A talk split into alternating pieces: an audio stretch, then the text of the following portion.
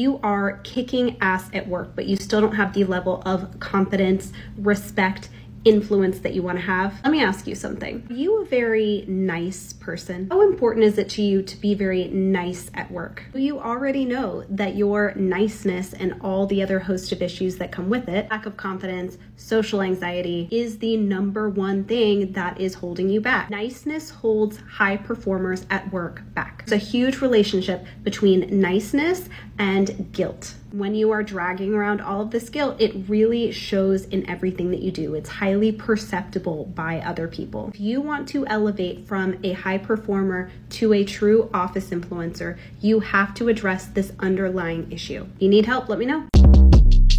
Short Cast Club